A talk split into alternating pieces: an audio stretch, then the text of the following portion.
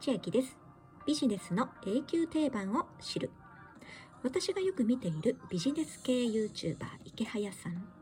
有料級文章だけで年1億稼ぐという動画で力説していますファンをリストに蓄積していく。信頼関係を築く。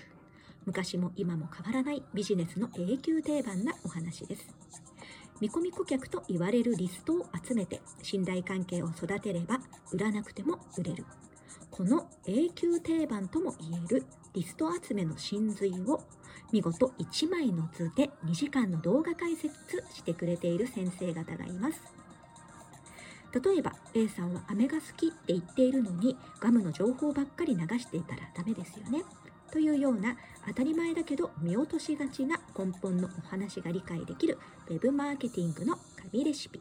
詳しくは説明欄からご覧ください。